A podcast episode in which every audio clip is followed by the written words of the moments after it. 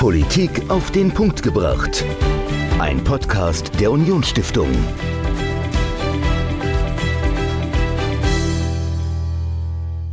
Hallo und herzlich willkommen zu einer neuen Folge Politik auf den Punkt gebracht. Ich bin Dominik, mir gegenüber sitzt wie immer Michael. Und Michael, wir wollen diese Woche über das Thema Energie sprechen. Hast du dich vorbereitet äh, auf diesen Winter? Hast du Stromaggregate gekauft, Heizlüfter äh, und äh, bist auf, für alle Fälle gewappnet? Also ich habe eine Wärmepumpe, äh, also von daher bin ich jetzt nicht von Gas oder Öl abhängig, aber ja. natürlich von Strom und das wird auch teurer äh, weil mein Haus relativ neu ist. Äh, ansonsten ja. haben wir noch äh, einen kleinen Pelletofen und dafür haben wir wie für jeden Winter auch ein paar Pellets gekauft. Sehr gut. Aber jetzt, äh, ich habe jetzt kein Notstromaggregat in der Garage stehen. also das, so weit ist es noch nicht. Äh, ich auch nicht. Ich habe eine Pelletheizung äh, zu Hause, ähm, aber den Fehler habe ich tatsächlich gemacht beim Bau der neuen Heizung. Ich habe mir keine Solar, äh, Solarpanels aufs Dach gesetzt. Das okay. heißt, ich bin auch vom Strom abhängig und wenn der Strom mal wegbleiben sollte, dann äh, wird es auch kalt bei uns. Es ist nicht nur das Licht weg, sondern auch äh, die Heizung aus.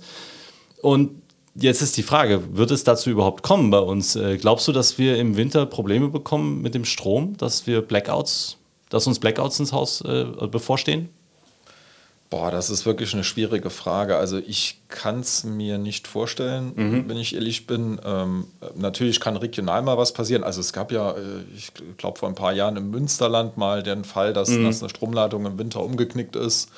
Äh, wegen einem Unwetter und da gab es ja auch mehrere Tage einen Stromausfall, also vielleicht so regional irgendwie ja. ausgeprägt. Also das kann ich mir schon vorstellen, aber jetzt nicht unbedingt, äh, weil es zu wenig Strom gibt, sondern vielleicht wegen einem Unwetter. Mhm. Ich meine, in Saarbrücken hatten wir doch auch irgendwie letztes Jahr mal kurzzeitig für ein paar Stunden, ja. wo es dann ein paar Vierteln keinen Strom mehr gab. Ja, also ich, ich weiß es nicht. Ich glaube eigentlich auch nicht dran. Ich glaube, da sind wir dann in Deutschland und in, innerhalb von Europa auch so gut versorgt, dass das Stromnetz nicht äh, großflächig äh, und lange Zeit ausfallen wird. Äh, so wie das zum Beispiel in den USA ja manchmal passiert, wenn dann äh, Schneesturm drüber zieht und dann die Leute wirklich für Tage ohne Strom sind. Glaube ich nicht, aber äh, die Leute sind verunsichert. Das kann man auf jeden Fall festhalten angesichts der hohen Energiepreise und der unsicheren Versorgungslage mit ja, Energieträgern vor allen Dingen.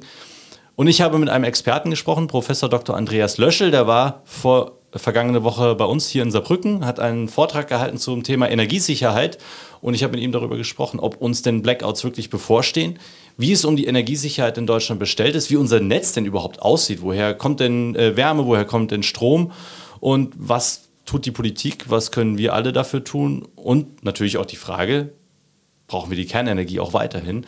All diese Fragen beantwortet er im Interview Professor Dr. Andreas Löschel zum Thema Energiesicherheit. Viel Spaß! Mir gegenüber sitzt Professor Dr. Andreas Löschel von der Ruhr-Universität in Bochum. Hallo und herzlich willkommen im Haus der Unionsstiftung. Hallo. Herr Professor Löschel, äh, mir ist tatsächlich letzte Woche etwas äh, sehr Kurioses im Zug passiert. Äh, wir sind auf den äh, Deutschen Stiftungstag nach Leipzig gefahren, mein Chef und ich. Und erste Klasse saßen dort und haben ein Gespräch mitgehört, das alle im Abteil mitbekommen haben. Dort hat ein Mann, der offensichtlich auf Dienstreise war, ich weiß nicht, was er gearbeitet hat, aber ich hätte ihn so in Richtung, Richtung Anwalt äh, gesteckt. Auf jeden Fall hat er offensichtlich mit seiner Wohnungsgesellschaft telefoniert. Denn er hat sich offensichtlich sehr verzweifelt darüber äh, beschwert oder wollte wissen, warum er denn jetzt plötzlich 1000 Euro Strom äh, oder 1000 Euro Gas im, im Monat bezahlen sollte. Das war, glaube ich, die Gasrechnung. Ähm, und er war sehr verzweifelt darüber, weil er eigentlich mit nur 400 gerechnet hatte und plötzlich waren es 1000 und er konnte es nicht verstehen. Und man hat aus seiner Stimme wirklich Verzweiflung rausgehört. Und das war jetzt nicht jemand, der im unteren äh, Lohnbereich arbeitet, sondern wahrscheinlich eher im mittleren. Und wenn es die trifft, die in, im Mittelstand arbeiten, dann ist es wohl offensichtlich eine Krise, die Deutschland sehr hart trifft. Jetzt meine Frage an Sie, wie sind wir denn eigentlich an diesem Punkt gelandet? Dass man in der ersten Klasse ein Gespräch mithört, wo die äh, Gaskosten, die Kosten für die Energie zu Hause einen zur Verzweiflung treiben. Wie sind wir hier gelandet? Ja, ja erstmal sind wir deswegen ähm, an der Stelle, weil die Gaspreise einfach wahnsinnig hoch sind. Wir haben äh, eine Phase äh, gehabt in den letzten Jahrzehnten, wo wir sehr günstiges Gas bekommen haben äh, und zwar relativ stabil günstiges Gas ähm, mhm. über die Zeit und haben uns da natürlich auch eingerichtet in diese Welt von günstigen Energiepreisen. Und was wir jetzt sehen ist, dass ähm, wir äh, in der Situation sind, wo wir sehr abhängig sind von einzelnen Abnehmern und auch äh, sehr abhängig sind tatsächlich von Gas, etwa im Gebäudebereich, bei der Heizung ähm, von Gebäuden und äh, jetzt äh, mit einer Situation konfrontiert sind, wo Gaspreise eben äh, das Fünffache, das Zehnfache der Niveaus sind, ähm, die früher hier bestanden haben. Ne? Und äh, da muss man einfach sagen, wir kommen auch deswegen so schwer damit zurecht, weil wir eigentlich aus einer Zeit kommen, wo Energie günstig war mhm. und äh, deswegen auch Anreize nicht so stark ausgeprägt waren, äh, sich anders aufzustellen und wir jetzt diese Schocks in sehr kurzer Zeit ähm, äh, sehen und die eben dann bis in die Mittelschicht äh, die Leute ganz, ganz hart treffen. Ähm gucken wir uns doch vielleicht mal die Energieversorgung genauer an. Sie hatten es ja schon gesagt, also wir hatten eine Zeit, äh, da war Gas einfach so günstig, dass viele Leute sich eine Gasheizung installiert haben, wenn die alte Ölheizung mal ersetzt werden musste. Das war ja wahrscheinlich vorher ähm, die Majorität der, der äh, Energieversorgung im Haus, dass viele Ölkessel hatten. Also zumindest war es bei uns im Haus so, da stand noch ein alter Ölkessel. Und dann die Frage, muss erneuert werden, soll erneuert werden, was dann? Gas.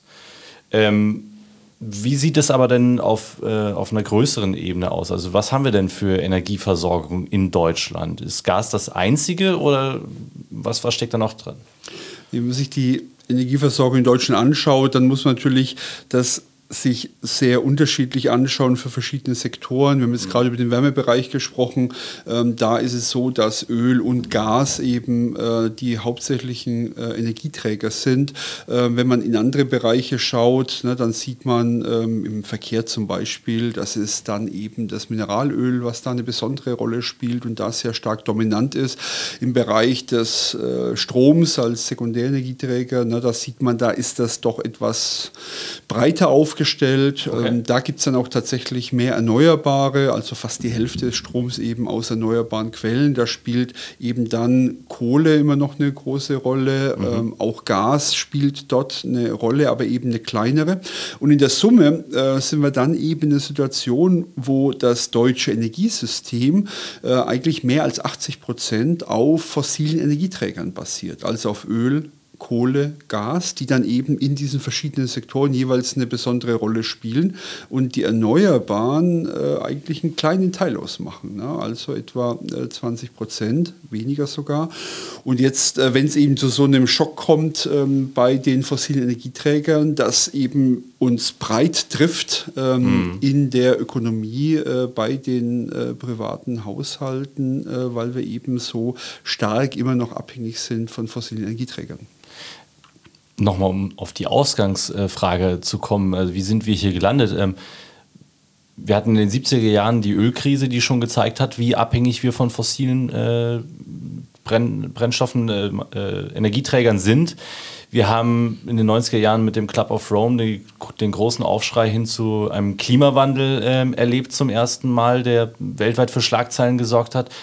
Warum sind wir jetzt im Jahr 2022 immer noch so abhängig von fossilen Energieträgern? Ähm, war der Wille nicht da? Waren einfach die fossilen äh, Alternativen so viel günstiger? War die Technik nicht ausgereift? Woran lag es? Ja, also ich glaube, ähm, dass wir hier jetzt ein Übereinanderfallen äh, von zwei ähm, sozialen Dilemmatas haben, also von zwei Externalitäten sozusagen, wo Märkte eigentlich nicht gut funktionieren. Das erste ist der Klimaschutz. Also äh, wir wissen, dass Märkte äh, beim Klimaschutz eigentlich nicht gut funktionieren, eigentlich versagen, weil die Kosten des Klimawandels sich nicht in den Markt selbst ähm, ähm, zeigen. Das bedeutet, wir sehen ähm, sozusagen zu geringe Kosten, die mit unserem eigenen Verhalten verbunden sind. Mhm. Wir ähm, haben eigentlich größere Schäden, die äh, damit einhergehen. Die fallen aber woanders an und die fallen in der Zukunft an. Und das okay. bedeutet, wenn jeder nur auf seine eigenen Kosten schaut, dann ähm, wird er etwas tun, was uns als Gesellschaft jetzt global ähm, äh, schlecht ähm, bekommen wird, nämlich eben äh, dazu beitragen wird, dass das Klima sich rasch verändert. Das nennt man in der Ökonomie eine Externalität. Also ich berücksichtige eben nicht alle meine Wirkungen auf andere, die sind eben extern für mich. Ja, und dann treffe ich eigentlich eine Entscheidung, die für mich zwar individuell rational ist, aber die gesellschaftlich gesehen keine gute ist. Ja, und wir kennen das ähm, aus dem Kontext der Diskussion um die Klimapolitik. Mhm. Deswegen versucht man zum Beispiel über CO2-Preise dann diese Externalität aufzufangen und sozusagen dem Markt einen ja, grünen Daumen zu geben, sodass der richtige Preis ja, für CO2, äh, für fossile Energieträger in den Markt gebracht wird. Das ist die ein, das eine Problem. Aber was wir jetzt sehen, ist, es gibt eine sehr parallele äh, Problematik ähm, im Bereich der Versorgungssicherheit. Ähm, darauf haben Ökonomen auch schon lange hingewiesen, denn da gilt auch, dass man äh, mit einem möglichen Marktversagen konfrontiert ist. Denn äh, auch hier gilt, na, jeder Einzelne, der sucht sich die günstigste Option. Ja. Ja, ähm, äh, die Industrie schaut, was ist der günstigste, die günstigste Möglichkeit, äh, Energie zu beziehen. Ja, und in der Summe kann es dann sein, dass wir eben eine schlechte Entscheidung getroffen haben, weil wir uns in eine Abhängigkeit begeben haben. Das bedeutet, ja, die Unternehmen schauen natürlich, was ist die günstigste Möglichkeit im industriellen Bereich ähm, äh, Wärme, äh, Energie zu mhm. Benutzen. Und ähm, das sind dann äh, vielleicht die äh, russischen Gasquellen ähm, gewesen. Das hat man dann sehr stark gemacht. Und am Ende kam man äh, dann wo raus, wo wir äh, eben mehr als die Hälfte unseres Gases aus Russland bezogen haben. Ne? Und dann äh, klappt eigentlich dieser äh, Markt nicht mehr gut. Wir sind wieder in so einem sozialen Dilemma und wir haben was dann als Ergebnis, äh, was eben schlecht ist für uns. Und diese beiden Dinge, die, ähm, die überlagern sich gerade, die fallen uns auf die Füße und äh, deswegen ist es so wichtig, ähm, dass man da auch Lehren draus zieht und ja. sagt, man kann das nicht einfach laufen lassen, ne, sondern muss auch gut überlegen, ähm, wie, äh, welche Rolle ähm, äh, spielt hier der Einzelne und wie schaut auch der richtige Rahmen aus, wie man die Energieversorgung der Zukunft aufsetzen möchte. Mhm. Jetzt haben Sie ja schon äh, gesagt, also Gas aus Russland. Ähm, das Ganze ist ja nicht nur ein lokaler Markt oder nationaler Markt, sondern das ist ja ein, ein internationaler Markt. Und ähm, als Deutschland sind wir Energieimporteur, das heißt, wir verbrauchen mehr Energie, als wir selbst produzieren ähm, oder als wir selbst an äh, Energieträgern auch äh, vorhanden haben im Land. Wie verzahnt sind wir denn energietechnisch mit anderen Ländern, insbesondere innerhalb der EU? Na gut, wir sind extrem verzahnt. Ähm, Deutschland über alle ähm, Energieträger ähm, ist hier ein massiver Importeur. Ähm, also 90 Prozent unserer Energie, die kommt aus dem Ausland. Ne? Ähm, wir haben eben äh, nur sehr wenig Vorkommen äh, an äh, Gas, an, an Öl. Aber auch, äh, wenn man äh, sich anschaut, im Strombereich gibt es natürlich auch eine starke äh, Verzahnung. Jetzt ist es so, dass diese Märkte ähm, natürlich immer in einem größeren Kontext gedacht werden müssen, also etwa im Bereich des Stromes, ähm, sind es dann die Übertragungsnetze, ne, die uns helfen, äh, die unterschiedlichen Gegebenheiten in Angebot und Nachfrage zusammenzubringen und auch mhm. ähm, eben die verschiedenen ähm, europäischen Mitgliedstaaten zu äh, verweben. Im Bereich äh, des Gases zum Beispiel sind es die Pipelines, ne, die ja. hier eine große Rolle spielen. Und eigentlich ähm, äh, sind die Märkte für Öl äh, und auch für Kohle äh, internationale Märkte. Also mhm. die sind wirklich global aufgestellt, während der Markt für Gas eigentlich eher ein regionaler Markt war, nämlich okay. über die Pipelines. Und erst in den letzten Jahren hat sich das entwickelt, dass man äh, über diese Möglichkeit Flüssiggas äh, zu transportieren, Märkte auch gekoppelt hat. Ne? Also überhaupt die Möglichkeit hatte, zum Beispiel Flüssiggas aus den USA zu bekommen. Ne? Das ja. ist eben eine Möglichkeit, die erst in den letzten äh, ein bis zwei Dekaden überhaupt aufgegangen ist. Vorher war das ein reiner äh, Markt, der geprägt war durch Pipelines, ist er heute immer noch zum gewissen Teil, ne, weil eben diese Infrastruktur immer noch nicht voll ausgebaut ist. Ja. Deswegen ist es kein globaler Markt, sondern immer noch ein regionalerer Markt sozusagen, aber der entwickelt sich eben zum globalen Markt und ähm, Kohle und Öl sind eben äh, globale Märkte und der Strom, ja, der bleibt eben leitungsgebunden und ja. deswegen hat er eben so ein wichtiges regionales Muster, aber ähm, da ist es eben wichtig, dass man das auch viel stärker, als wir es machen, gerade europäisch denkt gutes Stichwort. Wenn ich mal in Europa auch ein bisschen rumgucke und mir fallen jetzt die Länder Schweiz und Norwegen da ein, Sie wissen wahrscheinlich jetzt schon, worauf ich hinaus will, auch die Wasserkraft, mhm. ähm, die haben es geschafft, sich mehr oder weniger autark zu machen, zumindest was die Stromproduktion anbelangt, durch Wasserkraft.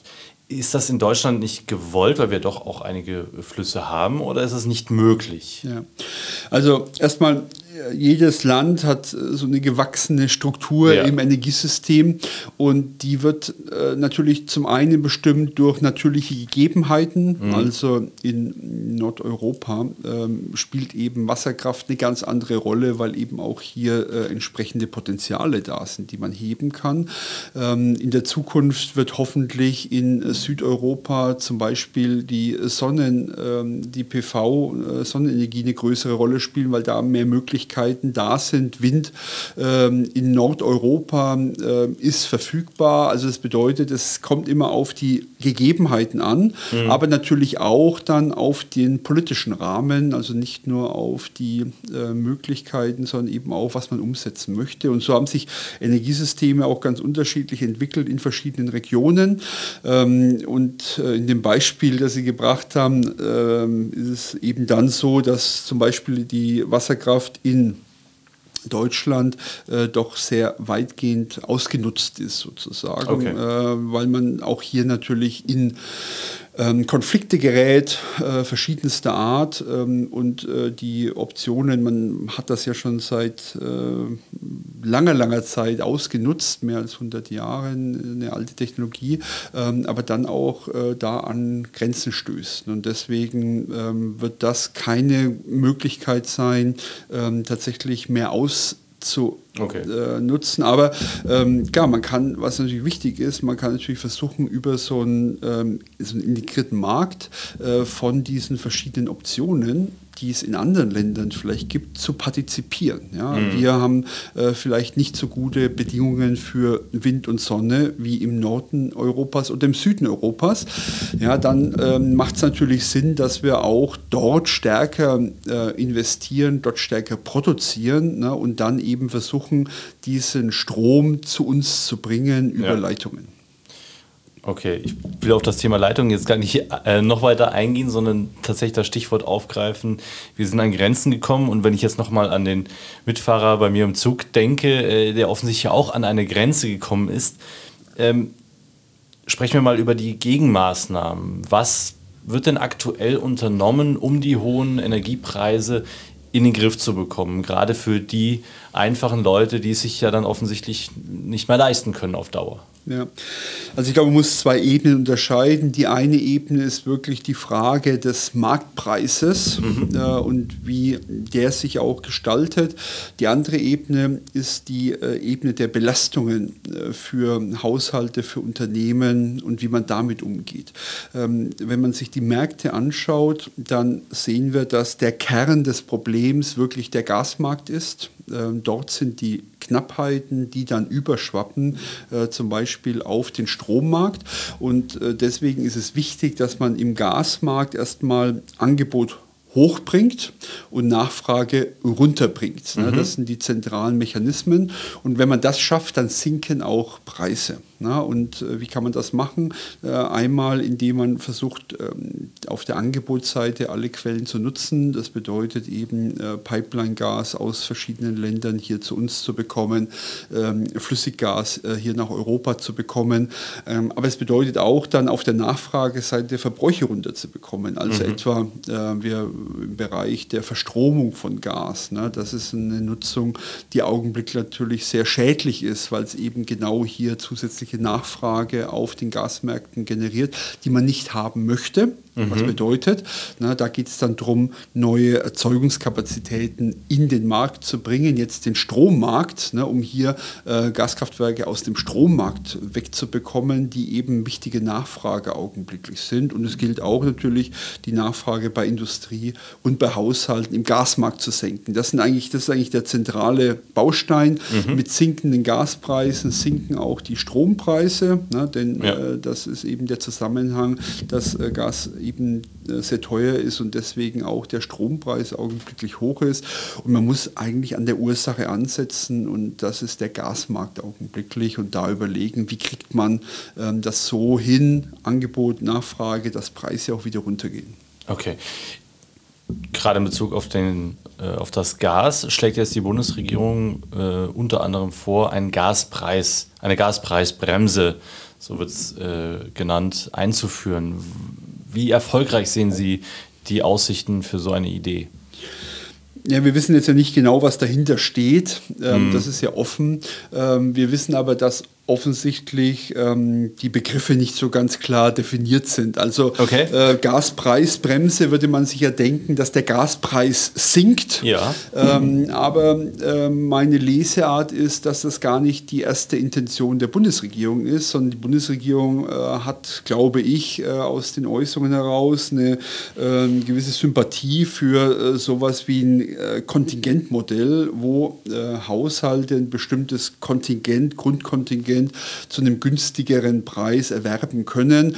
Das bedeutet aber nicht, dass man den Gaspreis senkt, ne, sondern ne, das Kontingent wird günstiger verkauft. Aber alles, was darüber geht, zahlt den normalen Preis. Also das ist okay. eigentlich eher sowas wie eine äh, Gaskostenbremse. Ja, ähm, okay. Aber es soll eben nicht den Preis richtig äh, angehen. Der Preis soll schon noch seine Lenkungsfunktion ja. behalten, aber die Kosten sollen runtergehen. Na, und dann gibt es eben noch die dritte Möglichkeit, dass ja. man wirklich versucht, ähm, ich sag mal, auch hier äh, nicht in den Markt einzugreifen, sondern wirklich ähm, die Belastungen zu senken. Also also über Pauschalzahlungen an die Haushalte, an die Unternehmen Belastungen zu senken. Also sozusagen eine Belastungsbremse. Ne? Und das sind, mhm. glaube ich, die drei Modelle, die man sich vorstellen kann. Ähm, Gaspreisbremse, Gaskostenbremse, Belastungsbremse. Na, in der politischen Kommunikation wird das alles in einen Topf geworfen. Ja. Ja, ähm, aber wir wissen eigentlich nicht so ganz genau, auf welches Modell es eigentlich ja. äh, hinausläuft. Wie gesagt, aus meiner Sicht die politische Präferenz der handelnden Akteure in den Ministerien ist eher äh, bei dieser Gaskostenbremse. Ähm, und jetzt muss man sehen, was die Gaskommission vorschlägt mhm. und wie das dann auch politisch umgesetzt wird. Okay. Aber wenn ich das ähm, nochmal versuche, in andere Worte zu, zu packen, damit ich es auch selbst verstehe. Also Gaspreisbremse würde bedeuten, ähm, die en Energieerzeuger ähm, dürfen ihr Gas nicht über einem bestimmten Niveau verkaufen. Es wird ähm, festgelegt von der Regierung. Das wäre die Gaspreisbremse. Ist korrekt? Ja, oder sie machen, also wie wir es jetzt, äh, ein anderer Vorschlag, der ja heute auch in der Zeitung stand, ja. gibt einen bestimmten Abschlag ne, im Endeffekt okay. und subventioniert äh, Gas nochmal ne, um einen bestimmten Betrag. Also das ist ja im Endeffekt äh, auch eine Maßnahme, aber ja. sie setzt eben direkt am Gaspreis an. Okay, und äh, die Gaskostenbremse wäre auch eine Art Subventionierung, so wie ich es verstehe, aber nur bis zu einem bestimmten Limit. Also ich sage, okay, ich werfe jetzt einfach mal irgendeine Zahl in den Raum, ob sie stimmt oder nicht, bis 50 Ka äh, Kilowattstunden ähm, gibt mir die Regierung, ähm, also kostet das eigentlich normal vom, äh, vom Erzeuger, aber die Regierung subventioniert das ein bisschen, das heißt, bei mir kommt weniger an auch wenn der Preis gleich bleibt und wenn ich über diese 50 drüber bin, zahle ich dann wieder den normalen Preis, weil die Subvention wegfällt. Genau, ist das auch also, so? genau, so wäre das. Ähm, da, das ist eben eine Diskussion, wie gestaltet man das genau aus. Ja. Also zum Beispiel könnte man sagen, ähm, ich habe einen Verbrauch von 30.000 Kilowattstunden Ja. gehabt im letzten Jahr. Ähm, 80 Prozent davon bekomme ich zu einem bestimmten Preis. Ja. Als Beispiel 12 Cent oder 10 Cent, also mehr als ähm, ich es vielleicht in der Vergangenheit hatte, aber deutlich weniger als augenblicklich ein Neuvertrag kostet. Und was darüber hinausgeht, ne, das zahle ich mit dem aktuellen Preis meines Vertrages und der ist bei einem Neuvertrag augenblicklich 35 Cent, also äh, viel teurer und die Altverträge, die noch da sind, die sind natürlich günstiger, aber dass man sagt, man hat ähm, so ein gewisses Grundkontingent zu einem reduzierten Preis, für den Rest gilt ne, der hohe Marktpreis, der Ja. augenblicklich besteht. In der Summe ne, habe ich dann kleinere Kosten, aber jede Kilowattstunde, die ich mehr verbrauche, dafür muss ich auch dann Mehr den zahlen. vollen Preis zahlen. Klar, also äh, ja, lo äh, lockt zum Sparen an, äh, Genau. sozusagen. Ähm, jetzt bin ich tatsächlich jemand, ich habe keine Gasheizung, ich habe Pelletheizung äh, daheim, weil als die Ölheizung alt war, ähm, habe ich überlegt, okay, was hole ich mir Neues? Gas wäre tatsächlich das günstigste gewesen in der Anschaffung, aber weil es damals noch relativ viel Subvention gab für eine Pelletheizung und ich witzigerweise oder scherzhafterweise damals noch gesagt habe, ähm, nee, ich will Putin kein Geld in den Rachen werfen, ohne zu wissen, was da auf uns zukommen äh, würde, ähm, habe ich mich eben für Pellets entschieden. So, jetzt sind die Pelletspreise tatsächlich auch enorm gestiegen durch äh, den Krieg in der Ukraine und natürlich, weil alles andere auch gestiegen ist. Ich würde das jetzt nicht bekommen, wahrscheinlich. Das heißt, ich muss trotzdem einen höheren äh, Preis für Pellets bezahlen, äh, kriege aber keine Subvention. Ist denn das, äh, ist das gerecht äh, oder ist das vielleicht sogar ein Ansatz, um dass dann irgendjemand auf die Idee kommt, ich, ich klage das ein, dass ich, dass nicht nur die Gasverbraucher äh, bezuschusst werden, sondern bitte auch alle anderen. Ja, also das ist ein großes Problem aus meiner Sicht, weil äh, in diesen Lösungen, wenn man auf die bestehenden Verbräuche geht, dann macht man, ähm, dann unterstützt man eigentlich die, äh, den, den Status quo. Ne? Also all die Leute, die eben nicht vorausgeschaut haben ne? Ja. und die eben auf ihren alten Konstellationen hängen geblieben sind, ne? die werden jetzt, äh, insbesondere wenn sie auch noch einen besonders hohen Verbrauch haben äh, und wir das historisch ansehen, am stärksten unterstützt. Ne? Und deswegen ähm, ist zu befürchten, dass es da große Unwuchten einfach geben wird, ne? wo man dann im Detail auch nicht damit zufrieden sein wird. Das Problem äh, ist, glaube ich, ähm, dass man A, ähm, da etwas abwägen muss. Also wie kann man das denn überhaupt administrieren? Wie kann man es gerechter Ja. machen? Ähm, wir hatten auch ähm, äh, Vorschläge äh, gehört, ne, die dann eher auf Pro-Kopf-Konsum zum Beispiel gehen. Ja. Ne? Aber das ist eben auch dann ganz schwierig, äh, weil das für äh, in vielen Ausgestaltungen eben auch nicht gerecht ist. Und ähm, deswegen ähm, so ein ganz gerechtes System wird es nicht geben. Ähm, meine Vorstellung war, dass man stärker eigentlich auf Pauschalzahlungen auch geht äh, und äh, sagt, man unterstützt äh, pauschal Leute ähm, äh, in dem Kontext und hat dann zwei Komponenten. Die eine richtet sich an alle. Eine Energiepreispauschale 2.0 sozusagen. Ja. Ja, und äh, die kommt eben auch denen zugute, die eine Pelletheizung, eine Ölheizung Ja. und so weiter haben. Die kann dann auch ein bisschen kleiner sein, ne, weil diese Belastungen sind bei weitem nicht Ja, so klar. hoch wie die Belastungen durch ich die hohen Gaspreise. meine Pelletheizung. Genau, das wollte ich sagen. Ähm, aber dann gibt es noch eine Komponente obendrauf, die nur für die Gasheizungen Okay, sozusagen okay. ist. Ne? Und so kann man sich das vorstellen. Aber ähm, man wird wahrscheinlich äh, alle Systeme, die da kommen, ähm, kritisch, äh, kritisch äh, gegen, äh, gegen den Ja. Strich bürsten, äh, weil eben solche ja, Ungerechtigkeiten auch eingearbeitet sein werden. Okay, wir sind gespannt, was äh, die Gaskommission äh, uns da präsentieren wird. Eine andere Sache, die viele Menschen umtreibt, ist die Frage, ähm, bleibt es denn irgendwann komplett weg? Also bleibt denn irgendwann komplett der Gashahn leer? Bleibt äh, irgendwann auch der Strom weg? Also müssen wir im Winter sogar mit Blackouts rechnen? Ähm, wie schätzen Sie da unser Energienetz ein? Sind wir so sicher, dass wir uns davor eigentlich nicht fürchten müssen? Oder äh, sollte ich lieber gleich nochmal bei Amazon ein äh, äh, ja, so ein, wie heißt das? Äh, Heizlüfter. Naja, ein Heizlüfter, ja, der bringt mir nichts, ein Stromaggregat. Stromaggregat. Soll ich mir jetzt auf Amazon noch ein Stromaggregat Nein. zulegen? Sie das sollen nein? Sie nicht machen. Äh, nee, das wäre das Allerschlechteste. Also erstmal, ähm, äh, der September war der erste Monat, wo wir gar kein Gas mehr aus Russland bekommen haben mhm. äh, in der Geschichte, äh, seitdem wir Gas beziehen. Also es kommt kein Gas aus Russland und äh, trotzdem haben wir es geschafft, ähm, unsere Versorgung äh, stabil zu halten, ja. ähm, auch die Speicher weiter zu füllen, weil wir eben diese anderen Optionen genutzt haben, die uns helfen, russisches Gas zu substituieren. Also das bedeutet eben Pipeline-Gas, LNG-Gas ähm, äh, entsprechend genutzt haben. Und äh, das bedeutet, na, wir glaube ich, sind in einer Situation, wo wir jetzt äh, nicht vor großflächigen Ausfällen äh, uns zu fürchten haben. Okay. Ähm, also sowohl im Gasbereich als auch im Strombereich.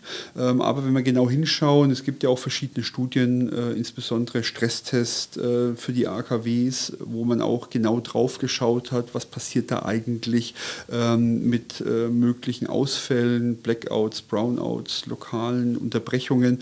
Also wenn man da hinschaut, dann äh, ist es so, dass man schon in die Gefahr läuft, dass wir regional temporär auch solche Mangellagen haben werden, sowohl okay. bei Gas als auch bei Strom.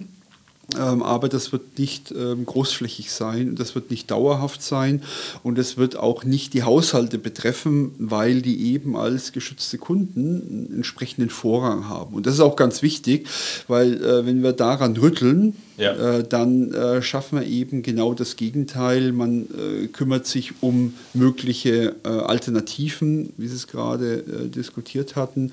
Und das hilft uns dann natürlich gar nicht, ne, ganz äh, im Gegenteil, das destabilisiert eigentlich das okay. Netz. Deswegen darf man das auch nicht in Frage stellen, ne, sondern muss sagen, nein, ähm, das wird nicht kommen. Äh, das macht auch, geht auch technisch gar nicht. Ja.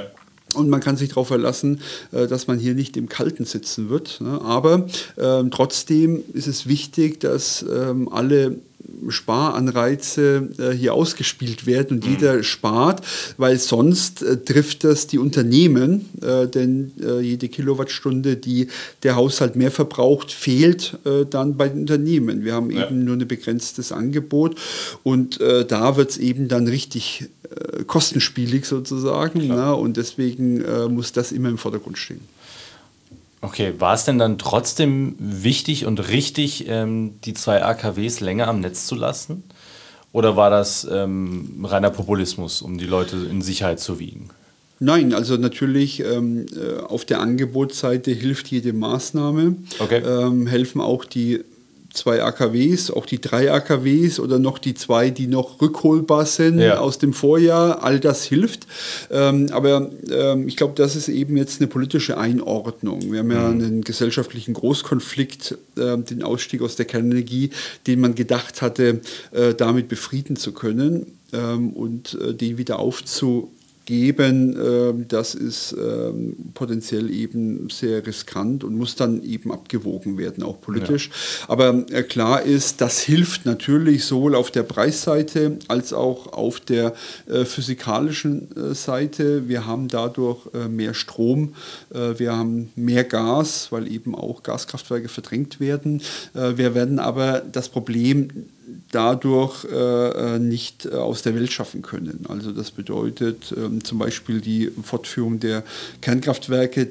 Da muss man ganz realistisch sein. Das wird auf den Preis für Strom keine großen Auswirkungen haben. Ne? Mhm. Ne? Und es wird auch die äh, Knappheitssituation im Gasmarkt nur marginal äh, reduzieren. Aber wenn man sagt, äh, wir machen was in unserer Macht steht, ja. dann ist das sicher die Maßnahme, auf die von außen äh, am stärksten gedrungen werden wird. Okay. Werfen wir mal einen Blick in die Zukunft. Ähm, wenn ich das richtig verstanden habe, dann ähm, führt ja auch der höhere Gaspreis dazu, dass die Leute umdenken, dass die sich jetzt zum Beispiel wenn jetzt die alte Heizung ersetzt werden muss, dann vielleicht doch was anderes äh, in den Keller setzen. Sei das jetzt äh, die Pelletheizung oder die Photovoltaikanlage auf dem Dach oder Geothermie oder was auch immer äh, da möglich ist. Glauben Sie, dass ähm, die aktuelle Situation uns auch ähm, langfristig hilft, auf grüne Energie umzusteigen, wir von diesen 80 Prozent fossile Energieträger langsam wegkommen ab jetzt?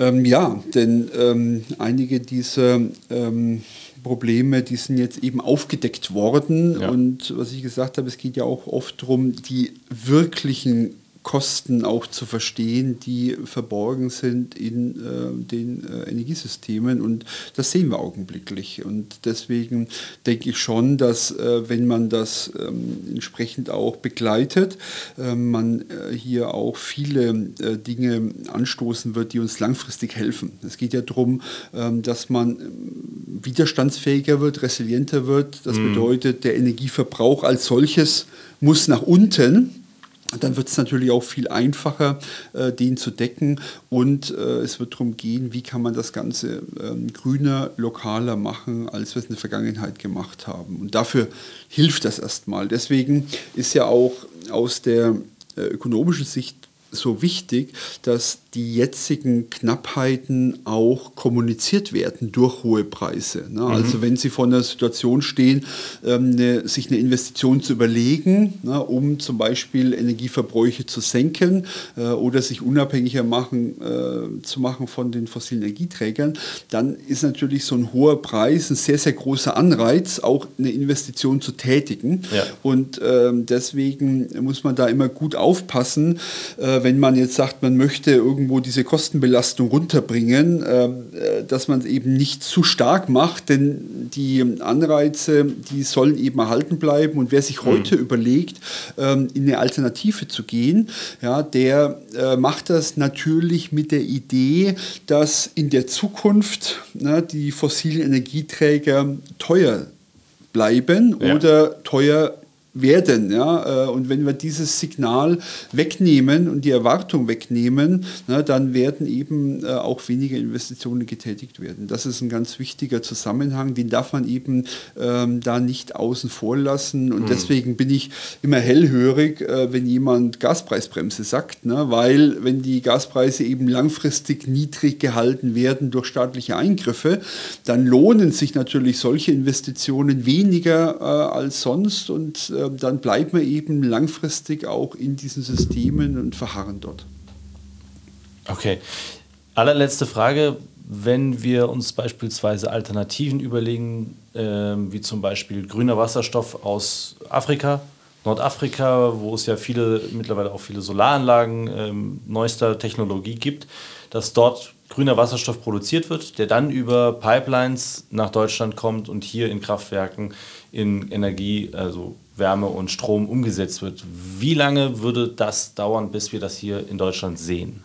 Ja, also das wird äh, noch einige Zeit dauern, äh, weil das sowohl von, also in der gesamten Wertschöpfungskette äh, was ist, was wir erst noch entwickeln müssen. Das bedeutet okay. auf der Angebotsseite, ähm, dass wir dorthin kommen, dass genug Erneuerbare in diesen Ländern, die sonnenreich sind, die windreich sind, investiert sind, ähm, die dann auch entsprechend Elektrolyseure dort haben, damit den Wasserstoff herstellen, dann die Transportrouten auch geklärt sind und wir auf unserer Seite Seite das Ganze auch abnehmen können ja. und zu den Verbrauchern bringen können. Das wird noch einige Zeit dauern, aber ich glaube, das ist ein ganz zentraler äh, Schritt, den wir jetzt ganz äh, stark nach vorne bringen müssen und äh, der uns dann helfen wird, ähm, in den nächsten Jahren, gegen Ende des Jahrzehnts, ähm, vielleicht im nächsten Jahrzehnt, dann wirklich den nächsten Schritt auch zu machen. Und dazu, glaube ich, müssen wir einige Lehren aus der Gassituation ziehen, wenn wir uns überlegen, wie entwickeln wir eigentlich diese Märkte, die gibt es ja eben noch nicht, wie entwickeln wir die? Und ähm, da wird es dann eben darum gehen, dass wir die sehr viel stärker als bisher diversifizieren. Ne? Da wird es darum gehen, dass wir auch stärker auf Risiken schauen, politischer Art. Ne? Das ja. bedeutet eben, dass man nicht nur dorthin schaut, wo es am günstigsten ist, sondern auch dorthin schaut, wo eben der politische Rahmen stabil ist. Ne? Das bedeutet auch, äh, dass man einen guten Mix hinbekommt, der vielleicht nicht der allergünstigste ist, ja. ne? aber eben der, äh, der resilienteste Mix ist, den man haben kann. Man wird stärker nach Europa schauen, ja? Äh, weil wir eben hier ähm, etliche Möglichkeiten haben, Erneuerbare auszubauen, äh, hier Wasserstoff und Syntheseprodukte herzustellen und zu uns zu bringen. Man wird auch stärker auf Syntheseprodukte schauen, denn Sie haben ja gesagt, ähm, äh, wie lange braucht es? Naja, ähm, es gibt eben dann Möglichkeiten, die schneller gehen und Dinge, die langsamer gehen. Also mhm. die ersten Lieferungen, ähm, äh, die wir haben werden in dem Kontext, das wird grüner Ammoniak sein. Ne? Denn da okay. gibt es eben äh, bestehende Lieferketten tatsächlich, da ja. gibt es die Schiffe, ne? da gibt es die Infrastruktur. Das heißt, das wird schneller kommen. Andere okay. Dinge, die werden eben später kommen, also man wird mehr auf diese Syntheseprodukte schauen ja, und wird dann, muss dann eben so ein bisschen drüber nachdenken, wie möchte man auch so einen Markt gestalten, ja. der ja dann viele Charakteristika hat des Gasmarktes, wie wir ihn heute kennen, ja auch viele Funktionen übernehmen wird des Gasmarktes ähm, und ersetzen wird, aber der eben nicht so anfällig dann ist gegen die Verwerfungen, die wir heute sehen. Professor Löschel, herzlichen Dank. Wir sind sehr gespannt, wie die Zukunft äh, unseres Energienetzes, unseres kompletten Energiemarktes in Deutschland und Europa aussehen wird. Wir hoffen, dass wir gut durch diesen und den nächsten Winter kommen. Sind Sie zuversichtlich? Ja, ich bin ähm, zuversichtlich, was die äh, physische Seite angeht, sozusagen, aber nicht was die ökonomische Seite angeht. Ja. Da wird sich erst noch beweisen müssen. Wir sind gespannt. Herzlichen Dank für das Gespräch. Schön, dass Sie hier waren. Und äh, ja, vielen Dank. Dankeschön. Professor Dr. Andreas Löschel zum Thema Energiesicherheit und die Frage, ob wir im Winter Strom und heizen können oder ob wir uns da auf Ausfälle ähm, wappne, äh, vorbereiten müssen. Und wenn ihr Fragen habt zu unseren Experten, wenn ihr Fragen habt zu unserem Podcast, wenn ihr Ideen habt, wen wir denn mal einladen sollen, wenn ihr ein Thema habt, das euch unter den Nägeln brennt, das wir unbedingt mal besetzen sollten, schreibt uns podcast at unionstiftung.de. Dort erreicht ihr uns jederzeit. Wir freuen uns auf eure Rückmeldungen und wir freuen uns auch, wenn ihr uns äh, Feedback hinterlasst. Auf Spotify oder auf Apple könnt ihr uns bewerten. Gebt uns Sterne, gebt uns eine kleine Rezension, ob wir das, was wir hier machen, gut machen oder wenn es euch nicht gefällt, ob wir was wir besser machen könnten. Also schreibt uns, gebt uns Feedback. Wir freuen uns und hören uns am Sonntag wieder. Bis dahin. Ciao. Politik auf den Punkt gebracht. Ein Podcast der Unionsstiftung.